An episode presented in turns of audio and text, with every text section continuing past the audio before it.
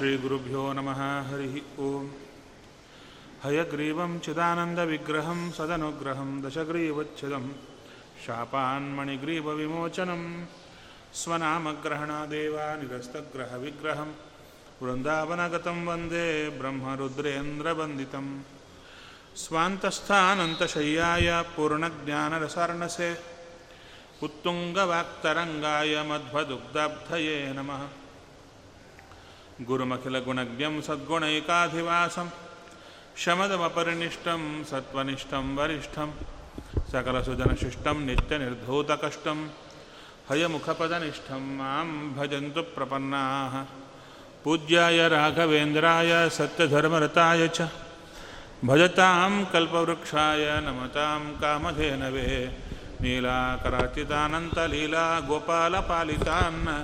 लुस् विद्यापयोनिधीन् वन्दे ब्रह्मविद्यागुरुन् मम। ब्रह्मचर्यहरिप्रीतिसुविद्यावादशालिनः इष्टदान् कष्टहर्तॄन्नः विद्यामान्यान् मुनीन् नुमः। वादिराजपदद्वन्द्ववारिजासक्तमानसान् विश्वप्रियगुरून् वन्दे मन्दोऽहं देवि शुद्धये।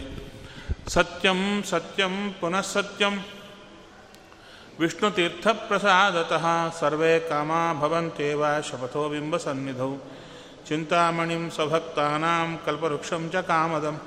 ಸ್ವಾಮಿನಂ ತ್ವಾಂ ರಘುಪ್ರೇಮತೀರ್ಥಂ ವಂದೇಹ್ಯಭೀಷ್ಟದಂ ಅಜ್ಞಾನತಿಮಿರಚ್ಛೇದಂ. ಬುದ್ಧಿಸಂಪತ್ಪದಾಯಕಂ. ವಿಜ್ಞಾನವಿಮಲಂ ಶಾಂತಂ. ವಿಜಯಾಖ್ಯಗುರುಂ ಭಜೆ. ಶ್ರೀಗುರುಭ್ಯೋ ನಮಃ ಹರಿ ಓಂ. ರಾಘವೇಂದ್ರ ಸ್ವಾಮಿಗಳ ಆರಾಧನಾ ಸಂದರ್ಭದಲ್ಲಿ ಅವರ ನೆನಪಿಗಾಗಿ ಅವರು ಮಾಡಿದ ಗ್ರಂಥಗಳ ಒಂದು ಚೂರು ಮೆಲಕು ಹಾಕುವುದನ್ನು ಕಾರ್ಯಕ್ರಮ ಇಟ್ಟುಕೊಂಡರು. ಅದರಲ್ಲಿ ಇವತ್ತು ನಾಳೆ ರಾಘವೇಂದ್ರ ಸ್ವಾಮಿಗಳು ಗೀತೆಯ ಮೇಲೆ ಬರೆದಂಥ ಗೀತಾ ವಿವೃತಿ ಆ ಗೀತಾ ವಿವೃತಿ ಎಂಬ ಗ್ರಂಥ ಅದರ ಅಲ್ಲಲ್ಲಿ ಅಲ್ಲಲ್ಲಿ ವಿಷಯಗಳನ್ನು ನೋಡಲಿಕ್ಕೆ ಪ್ರಯತ್ನ ಮಾಡೋಣ. ಭಾರತದಲ್ಲಿ ಅತ್ಯಂತ ಅದ್ಭುತವಾಗಿರತಕ್ಕಂಥ ಘಟ್ಟವೇ ಹದಿನೆಂಟು ಭಾಗವಾಗಿ ಮಾಡುತ್ತಾ ಇದ್ದಾರೆ. ಅದು ನಮ್ಮ ರಾಘವೇಂದ್ರ ಗುಸಾರ್ ಹೇಳಿ ಹೇಳುತ್ತಾರೆ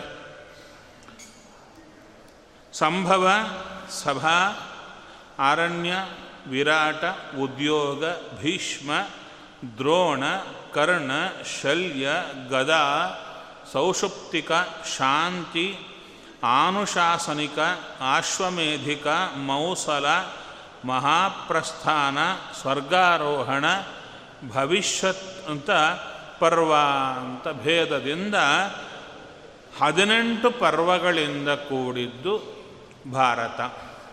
ಅದರಲ್ಲಿ ವಿಶೇಷವಾದ ಪರಮ ಭೀಷ್ಮ ಪರ್ವ.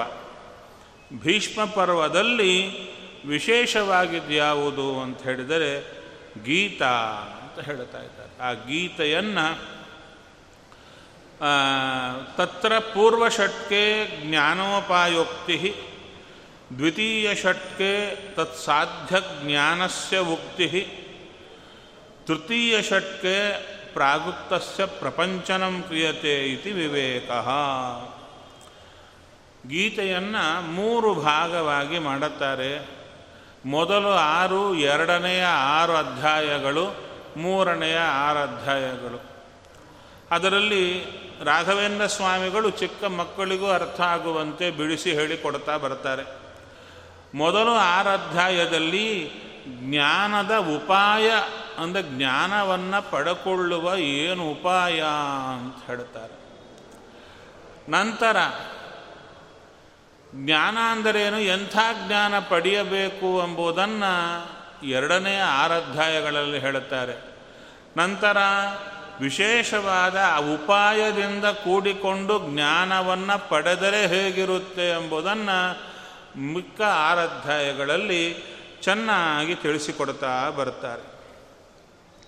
ಇಲ್ಲಿ ಧೃತರಾಷ್ಟ್ರ ಕೇಳುತ್ತಾ ಇದ್ದಾರೆ.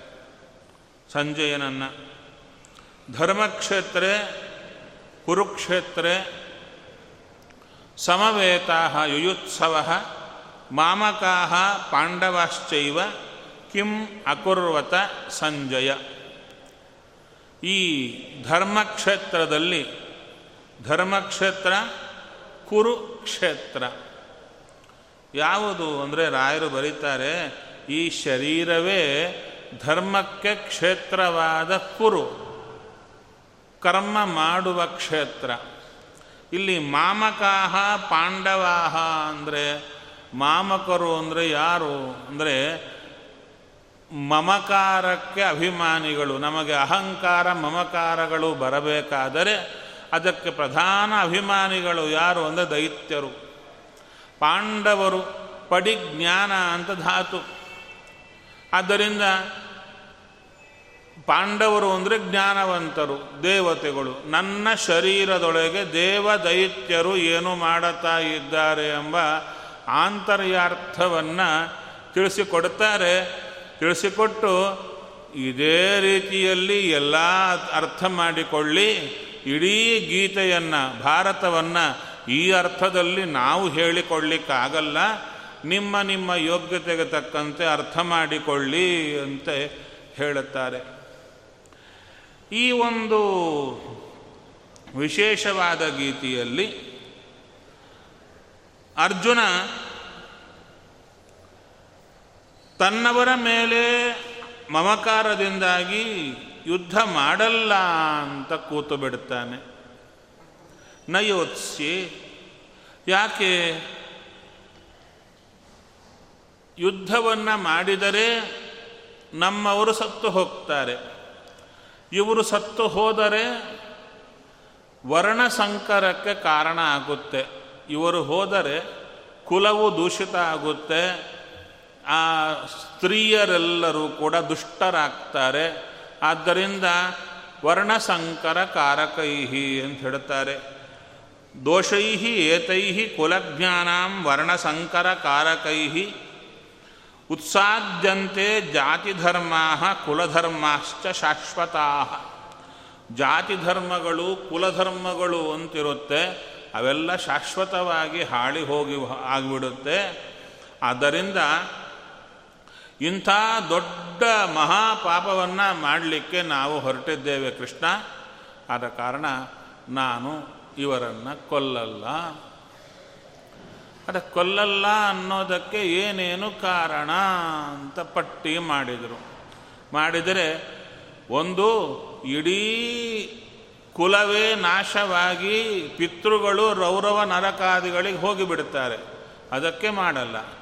ಎರಡನೆಯದು ಇವರನ್ನು ಕೊಂದು ನಾವು ಉಳಿದ ರಾಜ್ಯವನ್ನು ಅನುಭವಿಸೋ ಕಾಲಕ್ಕೆ ನಮ್ಮವರಾದ ಇವರಿಲ್ಲದೆ ನಾವು ಅನುಭವಿಸೋದು ಹೇಗೆ? ಅದಕ್ಕಾಗಿ ರಾಜ್ಯ ಬೇಡ. ಯುದ್ಧ ಮಾಡಲ್ಲ. ಇನ್ನು ಸತ್ತರೆ ಸ್ವರ್ಗ ಬರುತ್ತೆ ಅಂದರೆ ಆ ಸ್ವರ್ಗ ಸದ್ಯಕ್ಕೆ ಇವರೆಲ್ಲರನ್ನ ಹಾಳು ಮಾಡಿ ಅದಕ್ಕೆ ಅದರಿಂದ ಬರುವ ಸ್ವರ್ಗ ನಮಗೆ ಬೇಡ. ಇವರನ್ನು ಕೊಂದು ಬರುವ ರಾಜ್ಯ ಅದರ ಭೋಗ ಬೇಡ. ಕೊನೆಗೆ ನಿಮಗಿಷ್ಟು ಉಪದ್ರ ಕೊಟ್ಟಿದ್ದಾರೆ ಇವರು. ಎಷ್ಟು ಕಾಲ ಉಪದ್ರ ಕೊಟ್ಟಿದ್ದಾರೆ? ಇಂಥ ಉಪದ್ರ ಕೊಟ್ಟವರನ್ನು ನೀವು ಬಿಡ್ತೀರಾ? ಅವರನ್ನು ಕೊಲ್ಲಿ. ಅಂದರೆ ನಮಗೆ ಉಪದ್ರ ಕೊಟ್ಟರೆ ಏನಂತೆ? ಅಡ್ಡಿ ಇಲ್ಲ. ನಾವು ಅವರಿಗೆ ತೊಂದರೆ ಕೊಡಲ್ಲ. ಇಷ್ಟು ಹೇಳಿದಾಗ ಕೃಷ್ಣ ಹೇಳ್ತಾನೆ. ನಿನ್ನನ್ನು ಯುದ್ಧ ಮಾಡು ಅಂತ ಹೇಳಿದ್ದು ಈ ಯಾವ ಕಾರಣಕ್ಕೂ ಅಲ್ಲ, ಅರ್ಜುನ. ಏನು? ನಿನಗೆ ಇವರು ಉಪದ್ರ ಕೊಟ್ಟಿದ್ದಾರಾದ್ದರಿಂದ ಏನು? ವಿಶೇಷವಾದಂಥ ನೀವು ಚೆನ್ನ ಮಾಮೂಲಾಗಿರುವಾಗಲೂ, ಅರಣ್ಯವಾಸದಲ್ಲೂ, ಅಜ್ಞಾತವಾಸದಲ್ಲೂ ವಿಚಿತ್ರ ಕಾಟ ಕೊಟ್ಟರು, ಆದ ಕಾರಣ ಕೊಲ್ಲಬೇಕು ಅಂತ ನಾನು ಹೇಳಿಲ್ಲ. ಎರಡನೆಯದು ರಾಜ್ಯಕ್ಕಾಗಿ ಇವರನ್ನು ಕೊಲ್ಲಿ ಅಂತ ಹೇಳಿಲ್ಲ. ಮೂರನೆಯದು ಸತ್ತರೆ ಸ್ವರ್ಗ ಬರುತ್ತೆ, ಅದಕ್ಕಾದರೂ ಕೊಲ್ಲಿ ಅಂತ ಹೇಳಿಲ್ಲ. ಇವರನ್ನ ಕೊಂದರೆ ಕೀರ್ತಿ ಬರುತ್ತೆ ಅಂತ ನಾನು ಅದಕ್ಕಾಗಿ ಇವರನ್ನ ಕೊಲ್ಲಿ ಅಂತ ಹೇಳಿಲ್ಲ. ಮತ್ತಿನ್ನೇನು? ಅದಕ್ಕೆ ಹೇಳ್ತಾ ಇದ್ದಾನೆ ಕೃಷ್ಣ, ನಾನು ಹೇಳಿದ್ದು ಒಂದಕ್ಕೇನೆ. ಇವರೆಲ್ಲರೂ ಅಧರ್ಮವನ್ನು ಬೆನ್ನಿಗೆ ಹಾಕ್ಕೊಂಡು ಬರ್ತಾ ಇದ್ದಾರೆ. ಆದ ಕಾರಣ ಅಧರ್ಮ ಇರಬಾರದು. ಅದಕ್ಕೆ ಕೊಲ್ಲು. ಅಧರ್ಮ, ಅಧರ್ಮದ ಹಿಂಬಾಲಿಸುವವರು. ಇಬ್ಬರೂ ಇರದಂತೆ ಮಾಡಬೇಕು ನಾವು. ನೀನು ಕ್ಷತ್ರಿಯ. ಕ್ಷತ್ರಿಯನಾದವನ ಧರ್ಮ ಅಧರ್ಮವನ್ನು ನಾಶ ಮಾಡೋದು. ಅಧರ್ಮವನ್ನು ಹಿಂಬಾಲಿಸುವವರನ್ನು ನಾಶ ಮಾಡೋದು. ಆದ್ದರಿಂದ ಆ ಕೆಲಸ ಮಾಡಿ ಅದರ ಮೂಲಕ ಭಗವಂತನ ಪೂಜಾ ಮಾಡೋದು ಕ್ಷತ್ರಿಯನ ಕರ್ತವ್ಯ. ಬ್ರಾಹ್ಮಣನಿಗೆ ಒಬ್ಬರನ್ನು ಕೊಲ್ಲುವ ಕರ್ತವ್ಯ ಇಲ್ಲ. ಕ್ಷತ್ರಿಯನಿಗೆ ಮಾತ್ರ ಕೊಲ್ಲುವ ಕರ್ತವ್ಯ. ಆದ್ದರಿಂದ ದುಷ್ಟರನ್ನು ಕೊಲ್ಲುವ ಕರ್ತವ್ಯ ನೀನು ಮಾಡಬೇಕು. ಅದು ಭಗವಂತನ ಪೂಜಾ ಅಂತ ಮಾತ್ರ ಮಾಡು. ರಾಜ್ಯ ಬರುತ್ತೋ, ಸ್ವರ್ಗ ಬರುತ್ತೋ, ಅದು ಬರುತ್ತೋ, ಯಾವ ತಲೆಯಲ್ಲಿ ಆಲೋಚನೆ ಬೇಡ. ಕೇವಲ ನನ್ನ ಪೂಜಾ ಅಂತ ಮಾಡಯ್ಯ. ಇಷ್ಟೆಲ್ಲ ಬಂದಾಗ ನೀವೆಲ್ಲ ಗೀತೆಯನ್ನು ಕೇಳೇ ಇರ್ತೀರ. ಅನೇಕ ಹದಿನೆಂಟು ಅಧ್ಯಾಯಗಳಿಂದ ಕೂಡಿದ್ದು ಗೀತ. ಗೀತಾದಲ್ಲಿ ಅನೇಕ ಯೋಗಗಳು, ಜ್ಞಾನಯೋಗ, ಕರ್ಮಯೋಗ, ರಾಜ ವಿಜ್ಞಾನ ಯೋಗ, ತುಂಬ ಎಲ್ಲ ಯೋಗಗಳು ಬರ್ತಾ ಇವೆ. ಆದರೆ ಇದರೊಳಗೆ ವಿಶೇಷವಾಗಿ ಹಾಸುಹೊಕ್ಕಾಗಿ ಒಳಕ್ಕೆ ಹೋಗಿ ನಿಂತದ್ದು ಯಾವುದು? ಹದಿನೆಂಟು ಪುಷ್ಪಗಳು. ಗೀತೆ ಎಂಬ ಹಾರಕ್ಕೆ ಹದಿನೆಂಟು ಪುಷ್ಪಗಳು ಅಥವಾ ರತ್ನಗಳು. ಅವುಗಳನ್ನು ಸಂಧಾನ ಮಾಡುವ ಸೂತ್ರ. ಪೋಣಿಸಿದ ಸೂತ್ರ ಒಂದಿದೆ. ಅದು ಮೇಲ್ನೋಟಕ್ಕೆ ಕಾಣತಾ ಇಲ್ಲ ಗೀತೆಯಲ್ಲಿ. ಅದು ರಾಘವೇಂದ್ರ ಸ್ವಾಮಿಗಳು ಎತ್ತಿ ತೋರ್ತಾ ಬರ್ತಾ ಇದ್ದಾರೆ. ಏನ ವಿಶೇಷವಾಗಿರತಕ್ಕಂಥ ಸೂತ್ರ? ಅಂದಾಗ ಅಲ್ಲಿ ಚೆನ್ನಾಗಿ ತಿಳಿಸಿಕೊಡ್ತಾ ಬರ್ತಾ ಇದ್ದಾರೆ. ಅಂತವಂತ ಇಮೇ ದೇಹಾ ನಿಸ್ನಿತ್ಯಸ್ಯೋಕ್ತಾ ಶರೀರಿಣ.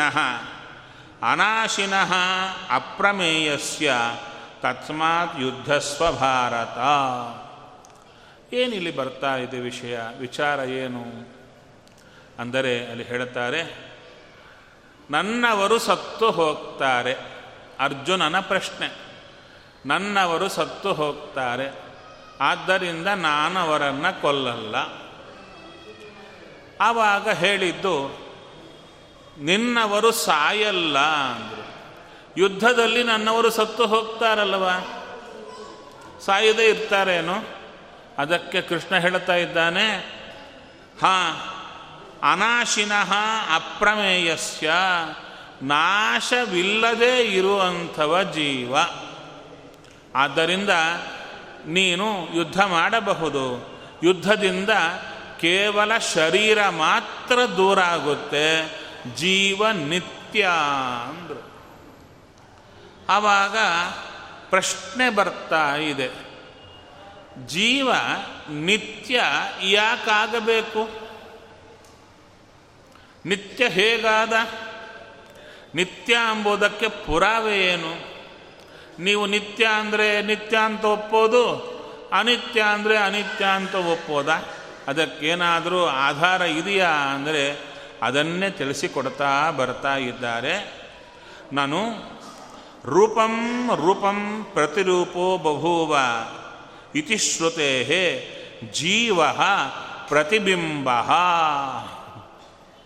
ಶ್ರುತಿಯನ್ನು ಕೊಟ್ಟು ಹೇಳ್ತಾ ಇದ್ದಾರೆ, ಜೀವ ದೇವನಿಗೆ ಪ್ರತಿಬಿಂಬ, ದೇವ ಜೀವನಿಗೆ ಬಿಂಬ. ಹೇಗೆ? ಕನ್ನಡಿಯ ಮುಂದೆ ನಾವಿದ್ದರೆ ನಾವು ಬಿಂಬ, ನಮ್ಮ ಪ್ರತಿಬಿಂಬ ಕನ್ನಡಿಯಲ್ಲಿ ಬರುತ್ತೆ. ನೋಡಿ, ಪ್ರತಿಬಿಂಬ ಎಷ್ಟು ಕಾಲ ಇರುತ್ತೆ ಅಂತ ಪ್ರಶ್ನೆ ಇಲ್ಲಿ. ಪ್ರತಿಬಿಂಬ ಎಷ್ಟು ಕಾಲ ಇರುತ್ತೆ? ಕನ್ನಡಿ ಇದ್ದಷ್ಟು ಕಾಲ ಇರುತ್ತೆ. ಅಥವಾ ಕನ್ನಡಿ ಇದ್ದರೂ ಕನ್ನಡಿ ಒಡೆದು ಹೋದರೆ ಅದು ಹೋಗುತ್ತೆ. ಕನ್ನಡಿ ಇದ್ದರೂ ನಾವು ಸರದರೆ ಹೋಗಿಬಿಡುತ್ತೆ. ಆದ್ದರಿಂದ ಎಷ್ಟರವರೆಗೂ ಬಿಂಬನ ಸನ್ನಿಧಾನ ಇರುತ್ತೆ. ನಾವೆದುರಿಗಿರ್ತೇವೆ ಎಷ್ಟು ಕಾಲ ನಮ್ಮ ಎದುರಿಗೆ ಕನ್ನಡಿ ಇರುತ್ತೆ, ಅಷ್ಟು ಕಾಲ ಪ್ರತಿಬಿಂಬ ಇದ್ದೇ ಇರುತ್ತೆ. ಇದು ಸೂತ್ರ ಅಂದರು. ಇಲ್ಲಿ ಹೇಳ್ತಾ ಇದ್ದಾರೆ ಜೀವ ದೇವರ ಪ್ರತಿಬಿಂಬ. ಜೀವ ದೇವರ ಪ್ರತಿಬಿಂಬ. ದೇವ ಜೀವನಿಗೆ ಬಿಂಬ. ಮಧ್ಯೆ ಕನ್ನಡಿ ಯಾವುದು ಅಂತ ಕೇಳಿದರು. ದೇಹ ಅಂದರು. ಆವಾಗಂದರು ಹಾಗಾದರೆ ಈ ದೇಹ ಹೋದ ಕೂಡಲೇ ಕನ್ನಡಿ ಮುರಿದರೆ ಪ್ರತಿಬಿಂಬ ಹೋದಂತೆ ಈ ದೇಹ ಮುರಿದರೆ ದೇಹ ಹೋಗಿಬಿಟ್ರೆ ಜೀವನೂ ಹೋಗಿಬಿಡ್ತಾನಲ್ಲವಾ ಅಂದರೆ ಇಲ್ಲ ಅಂತ ಹೇಳ್ತಾ ಇದ್ದಾರೆ. ಈ ಶರೀರ ಅಲ್ಲ, ಇನ್ನೊಂದು ಶರೀರ, ಜೀವನ ಸ್ವರೂಪ ದೇಹ ಅಂತಿದೆ. ಅದೇ ಕನ್ನಡಿ, ಅದರೊಳಗೆ ಜೀವನೇ ಪ್ರತಿಬಿಂಬ. ಸ್ವರೂಪ ದೇಶಕ್ಕೆ ದೇ ಯಾಕೆ? ಜೀವಚೇತನಾ. ಜೀವಚೇತನ ಯಾವಾಗಲೂ ಕೂಡ ನಿತ್ಯವಾದ್ದು. ಅದರ ಸ್ವರೂಪ ದೇಹ ಸದಾ ಇರುತ್ತೆ ಜೀವನದ್ದು. ಅದು ಶ್ರುತಿ ಪ್ರತಿಪಾದ್ಯ, ಶ್ರುತಿ ಹೇಳುತ್ತಾ ಇದೆ. ನಾವು ಗೀತೆಯನ್ನು ನೋಡಲಿಕ್ಕೆ ಹೊರಟದ್ದು ವೇದದ ಬುಡದಿಂದ. ವೇದದಲ್ಲಿ ಹೇಳುತ್ತಾ ಇದ್ದಾರೆ, ಜೀವ ಅನಾದಿ ನಿತ್ಯ.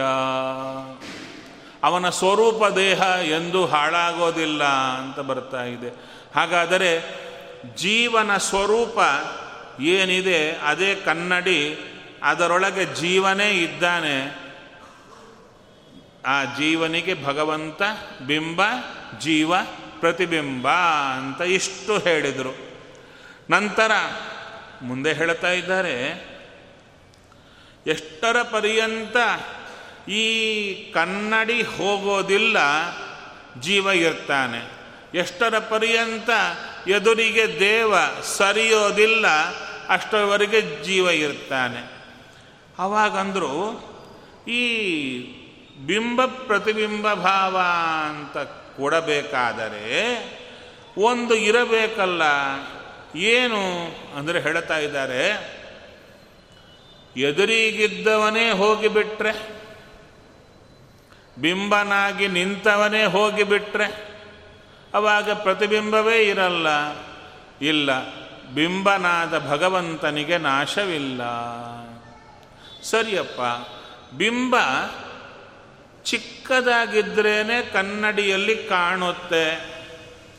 ಬಿಂಬ ಚಿಕ್ಕದಾಗಿದ್ರೇನೆ ಕನ್ನಡಿಯಲ್ಲಿ ಕಾಣುತ್ತೆ. ದೇವರು ದೊಡ್ಡವರು, ಎಲ್ಲ ಕಡೆ ವ್ಯಾಪಿಸಿರ್ತಾನೆ. ಅಂಥವನು ಈ ಚಿಕ್ಕದಾದ ಜೀವನ ಸ್ವರೂಪ ದೇಹದಲ್ಲಿ ಅವನ ಪ್ರತಿಬಿಂಬದಂತೆ ಜೀವ ಇರೋದು ಹೇಗೆ? ಅದಕ್ಕೆ ಉತ್ತರ ಕೊಡ್ತಾ ಇದ್ದಾರೆ. ಇಲ್ಲಿ ಬಿಂಬ ಪ್ರತಿಬಿಂಬ ಭಾವ ಅಂದರೆ ಆ ಕನ್ನಡಿಗೆ ಹಿಡಿಸಬೇಕಾದಷ್ಟೇ ರೂಪ ಅಂತ ಅರ್ಥ ಅಲ್ಲ. ಅವನ ಸದೃಶ ಅಂತ ಅರ್ಥ. ದೇವರಂತೆ ಇದ್ದುಕೊಂಡು ನಮ್ಮ ಪ್ರತಿಬಿಂಬ ಹೇಗಿರುತ್ತೆ? ನಮ್ಮಂತೆ ಇರುತ್ತೆ. ನಮ್ಮಂತೆ ಇರುತ್ತೆ ನಮ್ಮ ಪ್ರತಿಬಿಂಬ. ಜೊತೆಗೆ ಇನ್ನೊಂದು ಅದರಲ್ಲಿರುತ್ತೆ. ತತ್ ಸದೃಶತ್ವೇ ಸತಿ ತದಧೀನತ್ವಂ. ನಮ್ಮ ಅಧೀನವಾಗಿರುತ್ತೆ ನಮ್ಮ ಪ್ರತಿಬಿಂಬ. ಕನ್ನಡಿಯಲ್ಲಿ ಕಾಣಿಸುವ ನಮ್ಮ ಪ್ರತಿಬಿಂಬ, ನಮ್ಮ ಅಧೀನ. ನಾವು ಕದಲಿದರೆ ಅದು ಕದಲುತ್ತೆ. ನಾವು ಕದಲಿಲ್ವ, ಅದು ಕದಲಲ್ಲ. ನಮ್ಮ ಅಧೀನವಾಗಿ ಸದಾ ಇರುತ್ತಾದ್ದರಿಂದ ಇಲ್ಲಿ ಬಿಂಬ ಪ್ರತಿಬಿಂಬ ಭಾವ ಅಂದರು. ಹಾಗೆ ಜೀವ ಹೇಗಿದ್ದಾನೆ ಅಂದರೆ ದೇವರಂತೆ ಇದ್ದಾನೆ. ದೇವರಂತೆ ಇದ್ದಾನೆ. ಹಾಗೆ ದೇವರ ಅಧೀನವಾಗಿದ್ದಾನೆ. ಈ ಸೂತ್ರವನ್ನು ಹೇಳಲಿಕ್ಕೆ ಹೊರಟದ್ದು ಗೀತ. ಬಿಂಬ ಪ್ರತಿಬಿಂಬ ಭಾವವನ್ನು ಹೇಳಲಿಕ್ಕೆ ಹೊರಟದ್ದು. ಒಟ್ಟಾರೆ ದಾಸರಾಯರು ಅದನ್ನೇ ಹೇಳುತ್ತಾರೆ. ಬಿಂಬ ಚಲಿಸಲು ಪ್ರತಿಬಿಂಬ ಚಲಿಸುವುದು. ಬಿಂಬ ಚಲಿಸದಿರೆ ಪ್ರತಿಬಿಂಬ ಚಲಿಸಲ್ಲ. ಇಷ್ಟೇ ಪ್ರತಿಬಿಂಬದ ಚಲನವಲನವೆಲ್ಲ ಬಿಂಬನ ಮೇಲೆ ಆಧಾರ ಪಟ್ಟಿರುತ್ತೆ. ಇಷ್ಟು ಇಡೀ ವಿಶೇಷವಾಗಿರತಕ್ಕಂಥ ಇದರಲ್ಲಿ ತಿಳಿಸಿಕೊಡ್ತಾ ಬರ್ತಾ ಇದ್ದಾರೆ. ತದನಂತರ ಮುಂದೆ ಒಂದು ಶ್ಲೋಕದಲ್ಲಿ ಹೇಳ್ತಾರೆ ಯಯೇನಂ ವೇತ್ತಿ ಹಂತಾರಂ, ಯಶ್ಚೈನಂ ಮನ್ಯತೆ ಹತಂ, ಉಭೌ ತೌ ನ ವಿಜಾನೀತಃ, ನಾಯಂ ಹಂತಿ ನ ಹನ್ಯತೆ ಅರ್ಜುನ ಅಂದ, ನಾನವರನ್ನು ಕೊಲ್ಲಲ್ಲ, ಅವರು ಸತ್ತು ಹೋಗ್ತಾರೆ. ಇಲ್ಲಿ ಕೃಷ್ಣ ಹೇಳುತ್ತಾನೆ, ಇಲ್ಲಿ ನೀನು ಅವರನ್ನು ಕೊಲ್ಲಕ್ಕಾಗಲ್ಲ, ಅವರು ಸಾಯಲ್ಲ ಅಂದ ಜೀವರು ಸಾಯಲ್ಲ ಅಂದರು. ಅದಕ್ಕೆ ಪ್ರಶ್ನೆ, ಜೀವರು ಸಾಯಲ್ಲ, ನಾನು ಕೊಂದರು ನಾನು ಕೊಂದರು, ನಮ್ಮವರು ಸಾಯಲ್ಲ ಅಂತೀಯಲ್ಲ? ಅದರಲ್ಲಿ ಇಷ್ಟು ಪ್ರಶ್ನೆ ಬರ್ತಾ ಇದೆ. ಲೋಕದಲ್ಲಿ ನಾ ಕೊಂದೆ ಅವಸತ್ತ ಇದೆಲ್ಲರ ಕಾಣ್ತಾ ಇದೆ. ಕೊಂದವನು ಕೊಲ್ತಾ ಇದ್ದಾನೆ, ಕೈ ಕಡಗ ಹಿಡ್ಕೊಂಡು. ಸತ್ತವನು ಕಾಣುತ್ತಾ ಇದ್ದಾನೆ. ಅದಕ್ಕೆ ಅವನ ಅನುಭವ, ಕೊಂದವನ ಅನುಭವ ನಾ ಕೊಂದೆ ಅಂತ. ಸತ್ತವನ ಅನುಭವ ನಾ ಸತ್ತೆ ಅಂತ. ಅನುಭವವನ್ನು ಹೇಗೆ ಅಲ್ಲಗಳಿತೀಯ? ಆದ್ದರಿಂದ ಕೊಲ್ಲುವವರು ಉಂಟು, ಸಾಯುವವರು ಉಂಟು. ಆದ್ದರಿಂದ ಜೀವನಿಗೆ ಸಾವಿಲ್ಲ ಅನ್ನೋದು ಸರಿಯಲ್ಲ. ಇಲ್ಲಿ ಪ್ರಶ್ನೆ ಬಂದರೆ, ಕೃಷ್ಣ ಹೇಳುತ್ತಾನೆ, ಯಾರಾದರೆ ನಾನು ಕೊಂದೆ ಅಂತ ತಿಳಿತಾನೋ, ಯಾರಾದರೆ ನಾನು ಸತ್ತೆ ಅಂತ ತಿಳಿತಾನೋ, ಇಬ್ಬರೂ ಕೂಡ ತಿಳುವಳಿಕೆ ಇದ್ದವರಲ್ಲ ಅಂದರು. ಯಾಕೆ? ಇಲ್ಲಿ ಚೆನ್ನಾಗಿ ಹೇಳ್ತಾ ಇದ್ದಾರೆ ಯಹ್ ಪುಮಾನ್ ಏನಂ ಜೀವಂ ಹಂತಾರಂ.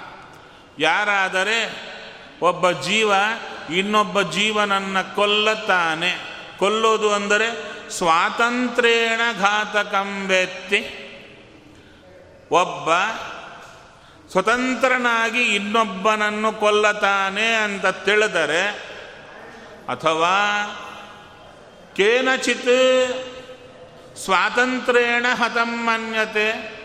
ಇನ್ನೊಬ್ಬ ಸ್ವತಂತ್ರವಾಗಿ ಸಾಯಬಲ್ಲ ಅಂತ ತಿಳಿದರೆ ತಾವುಭೌ ಜೀವಸ್ಯ ಅನಿತ್ಯತ್ವ ಜ್ಞಾನಿ ಹನನಾದಿ ಕ್ರಿಯಾಯಾಮ್ ಜೀವ ಸ್ವಾತಂತ್ರ್ಯ ಜ್ಞಾನಿ ಚ ಇತ್ಯುಭೌ ನ ವಿಜಾನೀತಃ ಹೇಳುತ್ತಾರೆ, ಜೀವ ಸತ್ತು ಹೋಗ್ತಾನೆ ಅಂತ ತಿಳಿದವ ತಪ್ಪಾಗಿ ತಿಳಿದಿದ್ದಾನೆ.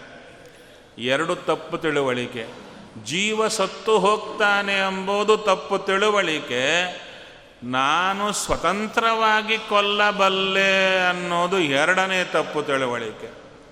ಮೂರನೆಯದು ಸ್ವತಂತ್ರವಾಗಿ ಅವನು ಸಾಯ್ತಾನೆ ಎಂಬುದು ಅವನ ಇದನ್ನು ಮೂರನೇ ತಪ್ಪು ತಿಳುವಳಿಕೆ. ಅದಕ್ಕೆ ಹೇಳುತ್ತಾ ಇದ್ದಾರೆ, ಯಾಕೆ ಹೀಗೆ ಇದು ಇವರು ತಿಳಿದದ್ದು ಭ್ರಾಂತಿ ಭ್ರಾಂತಿ ಅಂತ ಹೇಳುತ್ತೀರಿ? ಅದಕ್ಕೆ ಹೇಳುತ್ತಾರೆ ಕುತೋ ಬಾಧಕಾತ್ ಭ್ರಾಂತಿತ್ವ ಕಲ್ಪನಾ. ಅದಕ್ಕೆ ಹೇಳುತ್ತಾರೆ ಬಿಂಬ ನಿತ್ಯತ್ವ, ಉಪಾಧಿ ನಿತ್ಯತ್ವ, ಬಿಂಬೋಪಾಧಿ ಸನ್ನಿಧಿ ನಿತ್ಯತ್ವ, ಅನಾದಿತ್ವ ರೂಪ ಉಕ್ತ ಹೇತುಭ್ಯ ನಾಯಂ ಹಂತಿ ಜೀವಂ ನಹನ್ಯತೆ ಚ ಜೀವ. ಇಲ್ಲಿ ಹೇಳ್ತಾ ಬರುತ್ತಾರೆ, ಜೀವ ದೇವರ ಪ್ರತಿಬಿಂಬನಾದ್ದರಿಂದ. ನೋಡಿ, ನೀವೇ ನಿಂತಿದ್ದೀರ? ನಿಮ್ಮ ಎದುರಿಗೆ ಕನ್ನಡಿ ಇದೆ. ಕನ್ನಡಿ ಒಳಗೆ ನಿಮ್ಮ ಪ್ರತಿಬಿಂಬವಿದೆ. ಕನ್ನಡಿ ಏನೂ ಆಗಿಲ್ಲ. ನೀವು ಹಾಗೆ ನಿಂತಿದ್ದೀರ? ನಿಮ್ಮ ಪ್ರತಿಬಿಂಬ ಕನ್ನಡಿಯಲ್ಲಿ ಕಾಣುವಾಗ ಯಾರಾದರೂ ಚೂರಿ ಹಾಕಿ ಅದನ್ನು ಕೊಲ್ಲಲಿಕ್ಕಾಗುತ್ತಾ? ಪ್ರತಿಬಿಂಬವನ್ನು ಇಲ್ಲದೆ ಮಾಡಲಿಕ್ಕಾಗುತ್ತಾ? ವಿತೌಟ್ ಡಿಸ್ಟರ್ಬಿಂಗ್ ದಿ ಮಿರರ್ ಕನ್ನಡಿಯನ್ನು ಏನೂ ಮಾಡದೆ, ಕನ್ನಡಿಗೆ ಎದುರಿಗಿರುವ ನಿಮ್ಮನ್ನು ಏನೂ ಮಾಡದೆ, ನೀವಿಬ್ಬರೂ ಚೆನ್ನಾಗಿರುವಾಗ ಒಳಗಿರುವ ಪ್ರತಿಬಿಂಬವನ್ನು ಯಾರಾದರೂ ಏನಾದರೂ ಮಾಡಲಿಕ್ಕಾಗುತ್ತಾ? ಏನು ಮಾಡಿದರೂ ನಿಂತೇ ಇರುತ್ತೆ. ಅದನ್ನೇ ಕೃಷ್ಣ ಹೇಳುತ್ತಾ ಇದ್ದಾನೆ. ಜೀವನಿಗೆ ಕನ್ನಡಿಯಾದ ಅವನ ದೇಹ. ಹಾಗೆ ಅವನಿಗೆ ಬಿಂಬರ್ನಾಗಿ ನಿಂತ ಭಗವಂತ ಎಷ್ಟು ಕಾಲ ಸದಾ ಇರ್ತಾರೋ ಅಷ್ಟು ಕಾಲ ಜೀವನಿಗೆ ಸಾವಿಲ್ಲ ಅನ್ನೋದು ಸತ್ಯ. ಅಷ್ಟೇ ಅಲ್ಲ, ಪ್ರತಿಬಿಂಬತ್ವಾದೇವ ಹೇತೋ ನ ಸ್ವತಂತ್ರ ಸನ್ ಕಶ್ಚನ ಹಂತಿ ಇತ್ಯರ್ಥ. ಒಬ್ಬ ಒಬ್ಬನನ್ನು ಕೊಂದ. ಇಲ್ಲಿ ಕೊಲ್ಲೋದರಲ್ಲಿ ಸ್ವಲ್ಪ ತಲೆಗೆ ಬರಲಿ ಅಂದರು. ಏನು? ಒಳಗೆ ಭಗವಂತ ಇದ್ದು ಅವನ ಮೂಲಕ ಕೊಲ್ಲಿಸಿದರೆ ಕೊಲ್ಲತಾನೆ ಏನು? ಈ ಶರೀರವನ್ನು ತೆಗೀತಾನೆ. ಜೀವನಿಗೆ ಸಾವಿಲ್ಲ.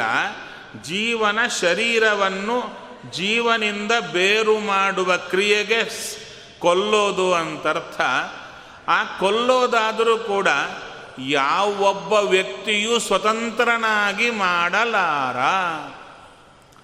ಅದು ಯಾಕೆ ಮಾಡಲಾರ? ಅಂದರೆ ಆ ಕೊಲ್ ಜಗತ್ತಿನಲ್ಲಿ ಜಗತ್ತಿನಲ್ಲಿ ಪ್ರತಿಯೊಬ್ಬ ವ್ಯಕ್ತಿಯೂ ಪ್ರತಿಬಿಂಬರೇ. ಜಗತ್ತಿನಲ್ಲಿ ಒಬ್ಬರು ಬಿಂಬ, ಇನ್ನೊಬ್ಬರು ಪ್ರತಿಬಿಂಬ ಅಂತಿಲ್ಲ.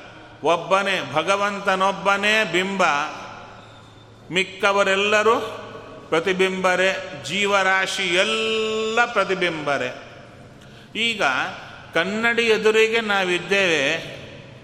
ನಾವು ಕದಲಿದರೆ ಹೊರತು ಪ್ರತಿಬಿಂಬ ಕದಲಿಕ್ಕಾಗಲ್ಲ. ಇದನ್ನು ಆಚಾರ್ಯರು ಸ್ಪಷ್ಟವಾಗಿ ಹೇಳ್ತಾರೆ. ಗೀತೆಗೆ ಭಾಷ್ಯವನ್ನು ಬರೀತಾ ನಚ ಪ್ರತಿಬಿಂಬಸ್ಯ ಕ್ರಿಯಾ.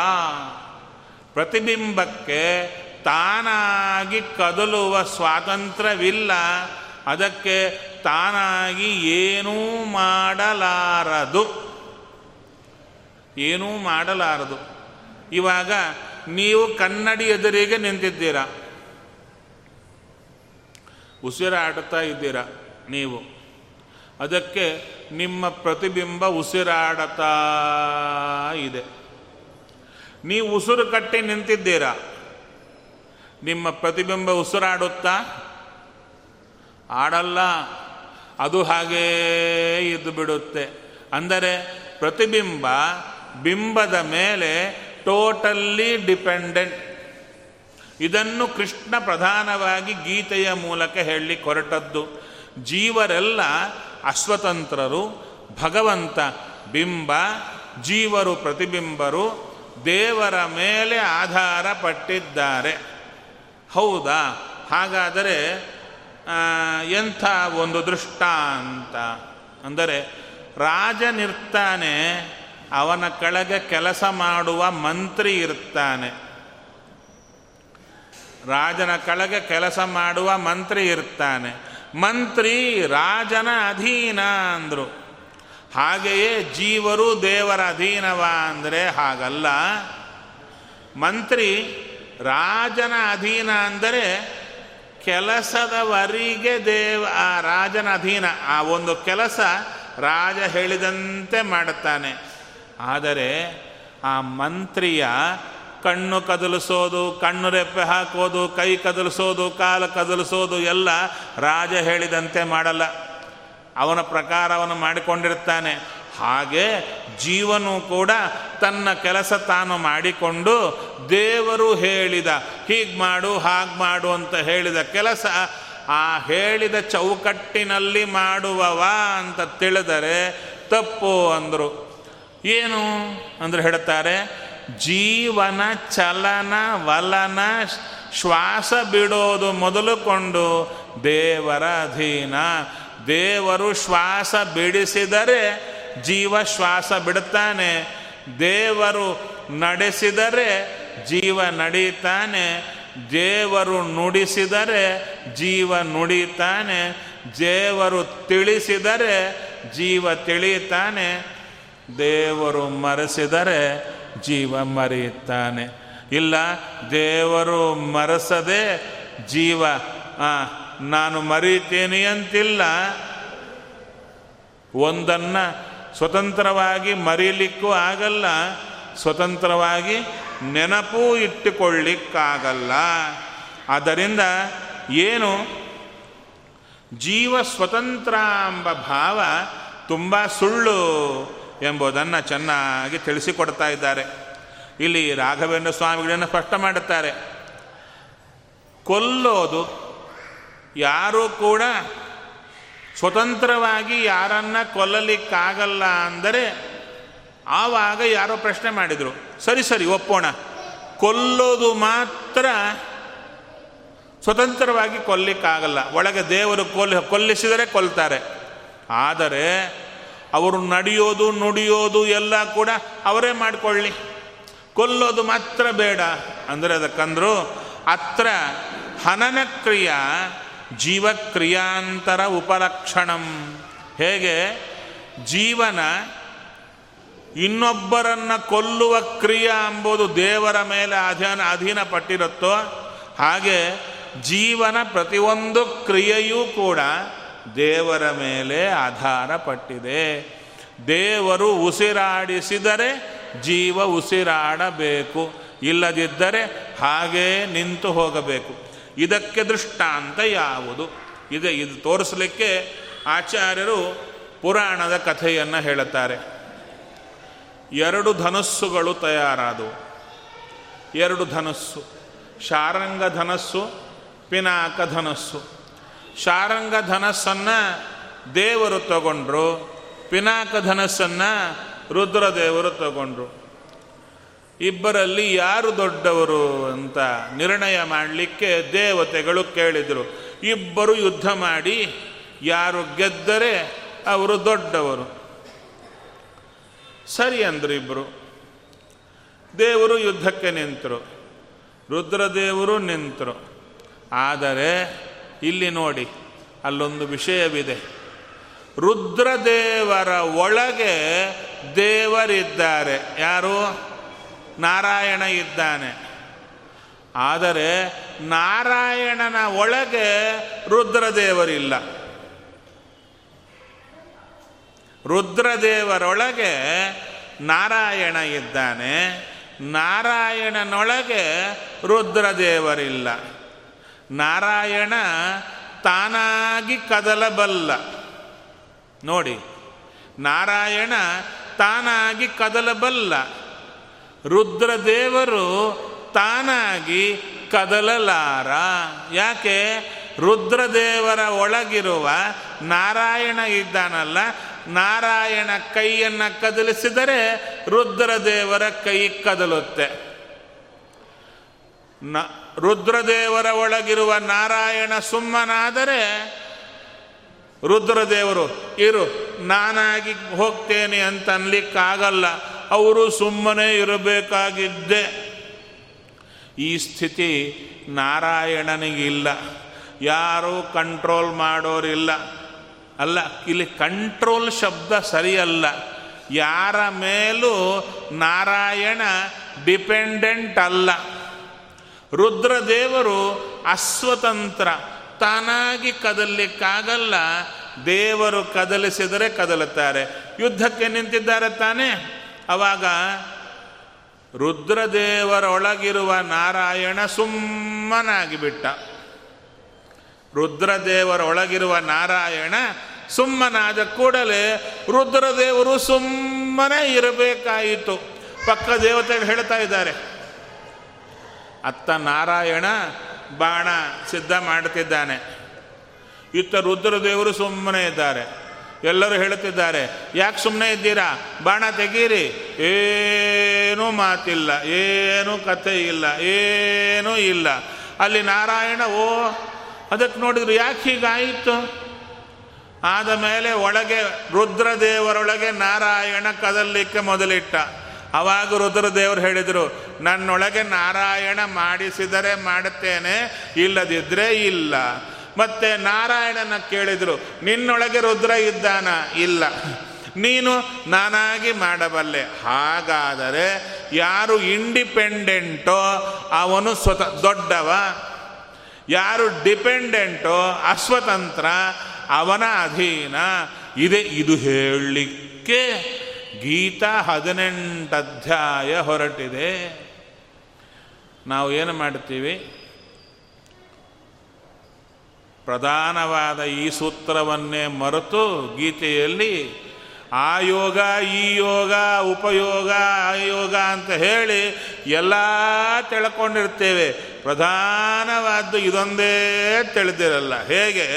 ಒಂದು ಹೂವಿನ ಹಾರದಲ್ಲಿ ಯಾರಾದರೂ ಸರಿ ಆ ಹೂಗಳೇ ಒಂದಕ್ಕೊಂದು ಅಂಟಿಕೊಂಡು ಹಾರವಾಗಿ ನಿಂತಿವೆ ಅಂತ ತಿಳಿದರೆ ಎಷ್ಟು ಭ್ರಾಂತಿಯೋ, ಒಳಗೆ ಒಂದು ಧಾರ ಆ ಎಲ್ಲ ಹೂವನ್ನು ಹಿಡಿದಿದೆ. ಅದು ಸೂತ್ರ. ಅದು ತಿಳಿಯದೆ ಹೂವಿಗೆ ಹೂವು ಅಂಟಿಕೊಂಡು ತಾವಾಗಿ ಇರಬಲ್ಲವು ಒಂದು ಹಾರದ ಆಕಾರದಲ್ಲಿ ಅಂದರೆ ಅದೇ ಥರ ಭಗವಂತ ಎಲ್ಲರಿಗೂ ಆಧಾರ. ಇದನ್ನು ಚೆನ್ನಾಗಿ ತಿಳಿಸಿಕೊಡ್ತಾ ಇದ್ದಾರೆ. ಸರ್ವತ್ರ ತಸ್ಯ ಅಸ್ವಾತಂತ್ರ್ಯಾತಿಥಿ. ರಾಯರು ಹೇಳುತ್ತಾರೆ, ಜೀವನಿಗೆ ಒಂದಲ್ಲ, ಎರಡಲ್ಲ. ಎಲ್ಲ ವಿಷಯದಲ್ಲೂ ಅಸ್ವತಂತ್ರ ಜೀವ.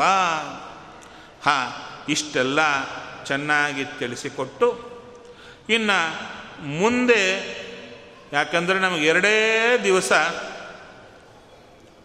ಸಮಯ ಹದಿನೆಂಟು ಅಧ್ಯಾಯದಲ್ಲಿ ಏನೇನು ವಿಶೇಷ? ಗುರಿಯಲ್ಲಿ ಎಂದರು. ಈ ಎರಡು ದಿವಸದ ಪ್ರವಚನದ ಗುರಿಯಲ್ಲಿ ಎಂದರು. ರಾಯರಿಗೆ ಪ್ರೀತಿ ಆಗಬೇಕು ಎಂಬುದು ಗುರಿ. ಹದಿನೆಂಟು ಅಧ್ಯಾಯದಲ್ಲಿ ಏನನ್ನು ಹೇಳಿದರೆ ಎತ್ತಿ ಹೇಳಿದರೆ ರಾಯರಿಗೆ ಪ್ರೀತಿ ಆಗುತ್ತೋ ಅದು ಹೇಳಬೇಕೆಂಬುದು ಪ್ರಯತ್ನ. ಸರಿ. ಒಟ್ಟಾರೆ ಎಲ್ಲಿಗೆ ಬಂತು ಗಾಡಿ? ಅಂದರೆ ಜೀವ ಇದ್ದಾನೆ, ಜೀವನೊಳಗೆ ದೇವರಿದ್ದಾರೆ, ದೇವರಿಗೂ ಸಾವಿಲ್ಲ, ಜೀವನಿಗೂ ಸಾವಿಲ್ಲ. ಆದರೆ ದೇವ ಸ್ವತಂತ್ರ, ಜೀವ ಅಸ್ವತಂತ್ರ. ಜೀವ ಏನು ಮಾಡಲಿಕ್ಕೂ? ದೇವರೇ ಬೇಕು. ಉಸಿರಾಡಲಿಕ್ಕೂ? ದೇವರೇ ಬೇಕು ಅಂತ ಆಯಿತು. ಆವಾಗ ದೊಡ್ಡ ಭೂತ ಮುಂದಕ್ಕೆ ಬಂತು. ಯಾರೋ ಒಬ್ಬರು ಅಂದರು, ಅಂದುಕೊಳ್ಳಿ. ತಲೆಗೆ ಬಂತವರಿಗೆ ಪ್ರಶ್ನೆ. ನೀವೇನು ಅಂದುಕೊಳ್ತಾ ಇದ್ದೀರಿ? ಹಾಂ, ಜೀವ ಏನು ಮಾಡಬೇಕಾದರೂ ದೇವರೇ ಮಾಡಿಸಬೇಕು ದೇವರೇ ಮಾಡಿಸಬೇಕು ನಿಮ್ಮಂತ್ರ ಜಪ. ಅವರಂದರು, ಸ್ವಲ್ಪ ನಿಲ್ಲಿಸಿ ಅಂದರು. ಯಾಕೆ? ಏನಾಯಿತು? ಅಲ್ಲಯ್ಯ, ಎಲ್ಲ ದೇವರೇ ಮಾಡಿಸೋದಾ ಜೀವನಿಂದ? ಹೌದು. ಹಾಗಾದರೆ ಹಾಂ ನಾನು ಸ್ನಾನ ದೇವರೇ ಮಾಡಿಸ್ಲಿ. ಬ್ರಷ್ ಹಾಕಿ ತಿಕ್ಕೋದು ದೇವರೇ ಮಾಡಿಸ್ಲಿ ಬನ್ನಿ ನಾ ಬೆಳಿಗ್ಗೆಯಿಂದ ಕೂತಿರ್ತೇನೆ, ನೀನು ಬಾ. ನನ್ನ ಮುಂದೆ ಕೂಡು. ನನ್ನ ಮುಂದೆ ಕೂಡು. ದೇವರೇ ನನಗೆ ಸ್ನಾನ ಮಾಡಿಸ್ಲಿ. ದೇವರೇ ನಾನು ಸಂಧ್ಯಾವಂದನೆ ಮಾಡಿಸ್ಲಿ. ಆಗತ್ತೇನ್ರಿ? ಆಗಲ್ಲ. ಮುಂದೇನು? ನಮ್ಮದು ನಾವು ಮಾಡಬೇಕು. ಅರ್ಥ ಆಯ್ತಾ? ನಮ್ಮದು ನಾವು ಮಾಡ್ತಾ ಹೋಗಬೇಕು. ದೇವರು ಬಂದು ಕೂತು ಮಾಡಿಸ್ತಾನೆ ಮಾಡಿಸ್ತಾನೆ ಅಂತೀವಲ್ಲ ಮತ್ತಿನ್ನೇನು? ನಮಗೆ ಯಾವುದು ಆಗಲ್ಲವೋ ಅದು ದೇವರು ಮಾಡಿಸ್ತಾರೆ ಅಂತ ತಿಳ್ಕೋಬೇಕು. ಅಲ್ವಾ? ನಾವೇ ನಾವೇ ಎಲ್ಲ ಮಾಡಬೇಕು. ಉಸಿರಾಟ, ನಾವೇ. ಕೈಕಾಲು ಕದಲಿಸೋದು ನಮ್ಮದೇ ಕೆಲಸ ಮಾಡೋದು ನಮ್ಮದೇ ಅದರಲ್ಲಿ ಯಾವುದು ಆಗಿಲ್ಲ, ಅದಕ್ಕೆ ದೇವರು ಸ್ವಲ್ಪ ಕೈ ಹಾಕ್ತಾನೆ ಬಂದು. ಅಷ್ಟೇ ಹೊರತು ದೇವರೇ ಎಲ್ಲ ಮಾಡಿಸಬೇಕು ಎಂಬುದು ಸುಳ್ಳು. ಒಂದು ವೇಳೆ ದೇವರೇ ಮಾಡಿಸ್ತಾನೆ ಎಂಬುದಾದರೆ ಬರಲಿ, ಮಾಡಿಸಲೇ ನಂದೆಲ್ಲ ನೋಡೋಣ. ಅಂತ ಕೇಳಿದರೆ ಅದಕ್ಕೆ ಉತ್ತರ ಯಾರು ಕೊಡಬೇಕು? ಅದಕ್ಕೆ ನಾವೊಂದು, ನಾವಲ್ಲ, ಯಾರು ಈ ಸೂತ್ರವನ್ನು ಹೇಳಿದ್ದಾನೋ ಕೃಷ್ಣನೇ ಉತ್ತರ ಕೊಟ್ಟಿದ್ದಾನೆ. ಏನು? ಎಲ್ಲ ದೇವರೇ ಮಾಡಿಸೋದಾದರೆ ಬರಲಿ, ದೇವರು ನನ್ನ ಸರಿ ಮಾಡಿಸಲಿ ಅಂತ ಯಾರಾದರೂ ಹೇಳಿದರೆ ಉತ್ತರ ಕೊಡುತ್ತಾ ಇದ್ದಾರೆ ನಹಿ ಕಶ್ಚಿತ್ ಕ್ಷಣಮಪಿ ಜಾತು ತಿಷ್ಠತಿ ಅಕರ್ಮಕೃತ್.